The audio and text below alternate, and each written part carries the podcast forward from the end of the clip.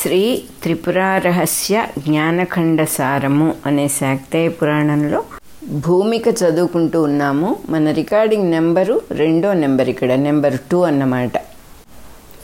పిమ్మట పరమేష్టి సుమేధునితో ఇట్లా నేను కుమారా నా మాట వినుము. నీకు సర్వము స్ఫురించును. భార్గవరాముని సేవించి పొందిన మంత్ర దీక్ష వలన త్రిపురాదేవి స్వప్నమున నీకు దర్శనము సంగిన సన్నివేశములతో గ్రంథమును ఆరంభింపుము.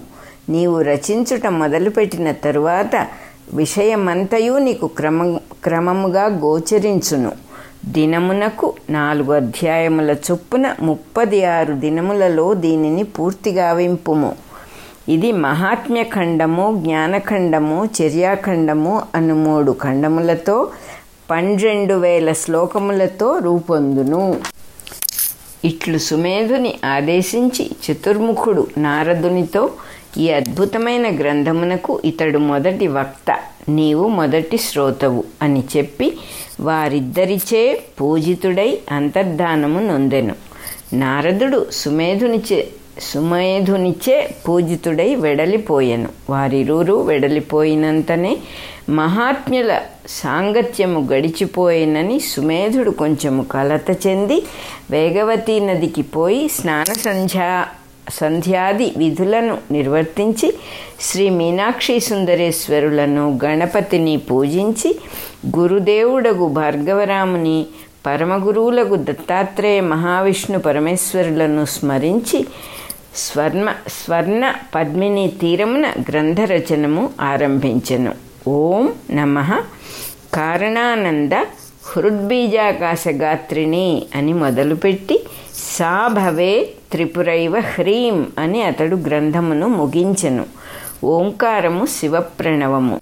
హ్రీంకారము శక్తి ప్రణవము శివప్రణవముతో ఆరంభమై శక్తి ప్రణవముతో ముగిసి రెండు ప్రణవముల మధ్యమున నిబద్ధమయ్యున్న ఈ గ్రంథము ప్రణవాత్మకమయ్యను. పిదప ఒకనాడు నారద మహర్షి సుమేధుని చూడవచ్చెను. సుమేధుడు ఆయనకు ఎదురేగి ప్రణమిల్లి అర్ఘ్యపాద్యాదులతో పూజించి చేతులు జోడించి ఇట్లనెను దేవర్షి నీ అనుగ్రహము చేత సర్వము చక్కగా తెలిసికొంటిని. పరమేష్టి వచించినట్లు శ్రీ త్రిపురారహస్యమును పూర్తి ఉనర్చి తిని నేను నీకు శిష్యుడను. ఇంక నేను ఏమి చేయవలైనో ఆజ్ఞాపింపుము. మహాత్ముడవైన నీ కృపచేతనే కదా నాకు ఈ విజ్ఞానము కలిగినది.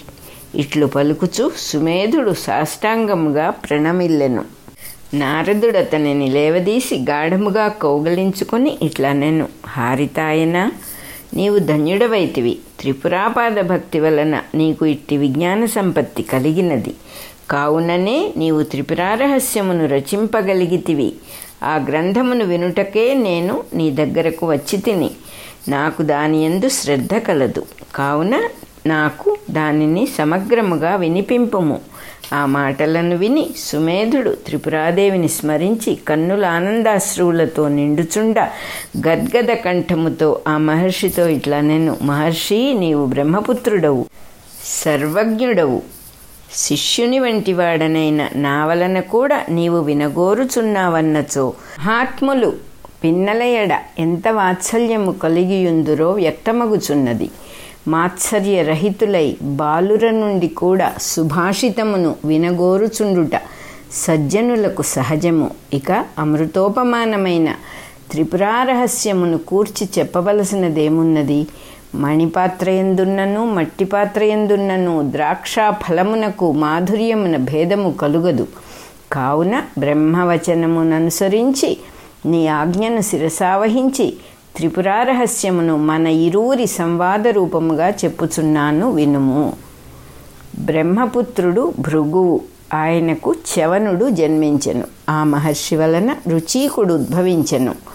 గాధిరాజు తన పుత్రిక అయిన సత్యవతిని రుచీకున కొసగి తనకు పుత్రుడు కలుగునట్లు అనుగ్రహింపమని ప్రార్థించెను. ఆయన తపశ్శక్తి చేత సత్యవతి కొరకు బ్రహ్మతేజపూర్ణమైన ఒక పాయసమును ఆమె తల్లి కొరకు క్షాత్రతేజపూర్ణమైన మరి ఒక పాయసమును నిర్మించెను.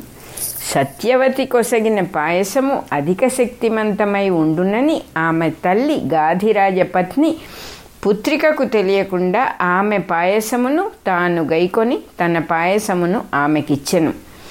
రుచీకుడు ఇది ఎరిగి నీకు కాలాంతకుడైన మహారాజు మీ అమ్మకు బ్రహ్మర్షియు జన్మింతురు అని సత్యవతికి చెప్పెను. ఆమె ఖిన్నురాలై తన కుమారుడు క్షత్రియ స్వభావుడు కాకుండునట్లు చేయుమని భర్తను ప్రార్థించెను. ఆయన ప్రసన్నుడై అట్లయినచో నీ కుమారుడు శాంతుడే అగును. అయినను వానిపుత్రుడు సర్వ క్షత్రియాంతకుడైన మహారాజు కాక తప్పదు అని పలికెను. తరువాత కొంతకాలమునకు సత్యవతికి జమదగ్ని ఆమె తల్లికి విశ్వామిత్రుడు జన్మించిరి. జమదగ్నికి పరశురాముడు కలిగెను. పాయసముల ప్రభావము చేత విశ్వామిత్రుడు బ్రహ్మర్షి కాగా పరశురాముడు క్షత్రియాంతకుడైన మహారాజయ్యను ఆయన శ్రీరామచంద్రునిచే పరాజితుడై మిగుల నిర్వేదముతో తిరిగి వచ్చుచు మార్గమధ్యమున సంవర్తునిగాంచి సంసార దుఃఖ పీడితుడనైన నాకు దయతో శుభమార్గమును చూపుము అని ప్రార్థించెను. ఆయన ఆత్మతత్వమును సంగ్రహముగా చెప్పి ఇది త్రిపురాదేవి యొక్క అనుగ్రహము చేత అనుగ్రహము చేతనే చక్కగా బోధపడును. నీవు అందులకై గురువర్యుడైన దత్తాత్రేయుని ఆశ్రయింపుము అని ఆదేశించెను. వెంటనే భార్గవరాముడు దత్తాత్రేయుని శరణుజొచ్చెను ఆయన భార్గవునకు త్రిపురామహత్యమును బోధించి మంత్రదీక్ష నొసంగెను భార్గవుడు పన్నెండు సంవత్సరములు త్రిపురాదేవిని ఉపాసించి సిద్ధిని పొందిన తరువాత దత్తగురు ఆయనకు ఆత్మతత్వమును దేవీ చర్యా విధానమును ఉపదేశించెను.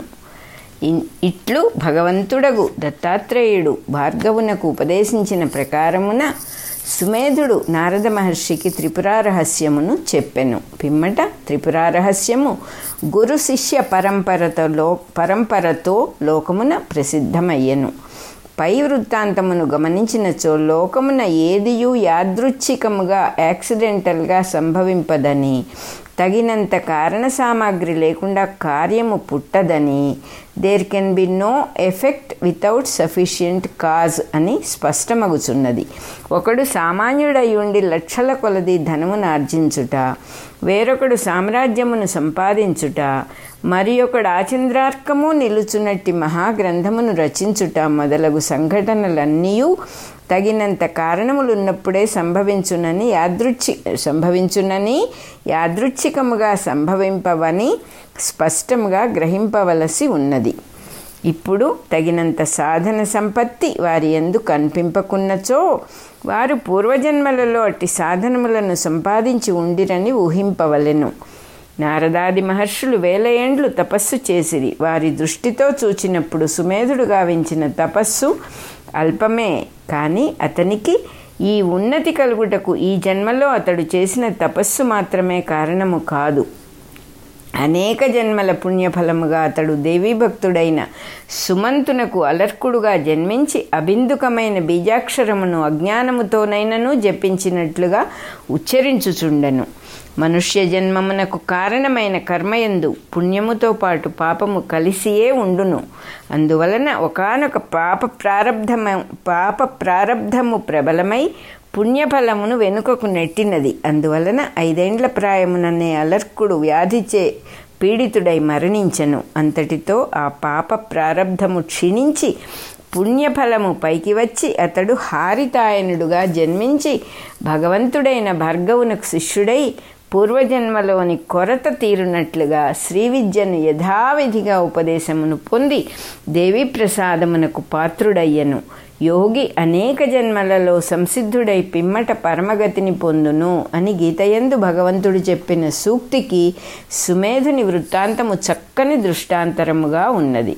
అంతేకాదు అర్థమైనను కాకున్నను రామాయణాదులైన ఉత్తమ గ్రంథములను వినుచు పఠించుచున్నచో ఆ గ్రంథములోని అక్షర సంపుటి యొక్క ప్రభావము చేతనే మహాప్రభావము కలుగును అని గ్రహింపవలసి ఉన్నది.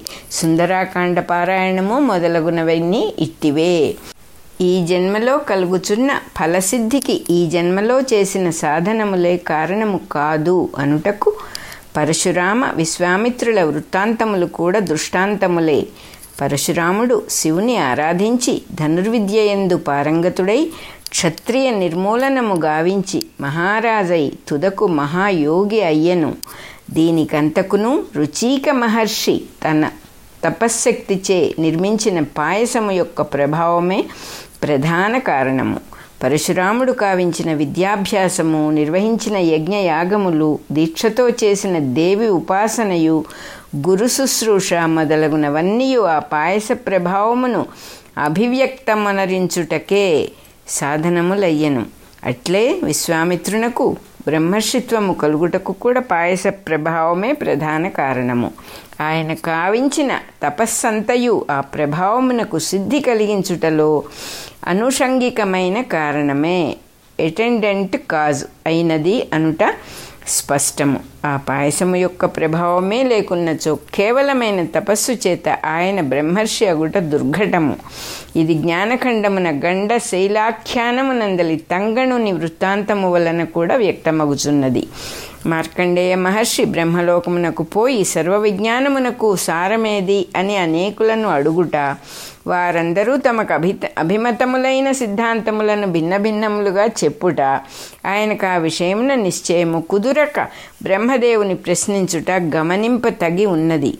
బ్రహ్మలోకమునకు పోయినను ఆత్మతత్వమున అందరకు నిశ్చితమైన జ్ఞానము ఉండదు అనుట స్పష్టము. ఈ లోకమున ఆత్మ సాక్షాత్కారం నొందిన వారు ఇక్కడనే ముక్తులగుదురు. వారు ఏ లేక ఏ లోకమునకు పోరు. ఈ లోకమున ఆత్మజ్ఞానమును పొందక ఉపాసనలు తపస్సులు చేసిన వారు బ్రహ్మలోకమునకు పోవుదురు. సకల విజ్ఞానమునకు సారమేది అని వారిని ప్రశ్నించినచో వారంతకు పూర్వము ఏ ఏ ఉపాసనలు శ్రేష్టములని నిశ్చయించుకొని సాధించిరో ఆ ఉపాసనా విషయములనే సర్వశ్రేష్టములుగా వర్ణించి చెప్పుదురు. అందువలన మార్కండేయునకు నిశ్చయము ఏర్పడక బ్రహ్మదేవుని అడిగను. జ్ఞానఖండమున విద్యాగీత ఎందు కూడా ఇట్టి సందర్భమే ఉన్నది. మన రికార్డింగ్ నెంబరు రెండు అయిపోయింది.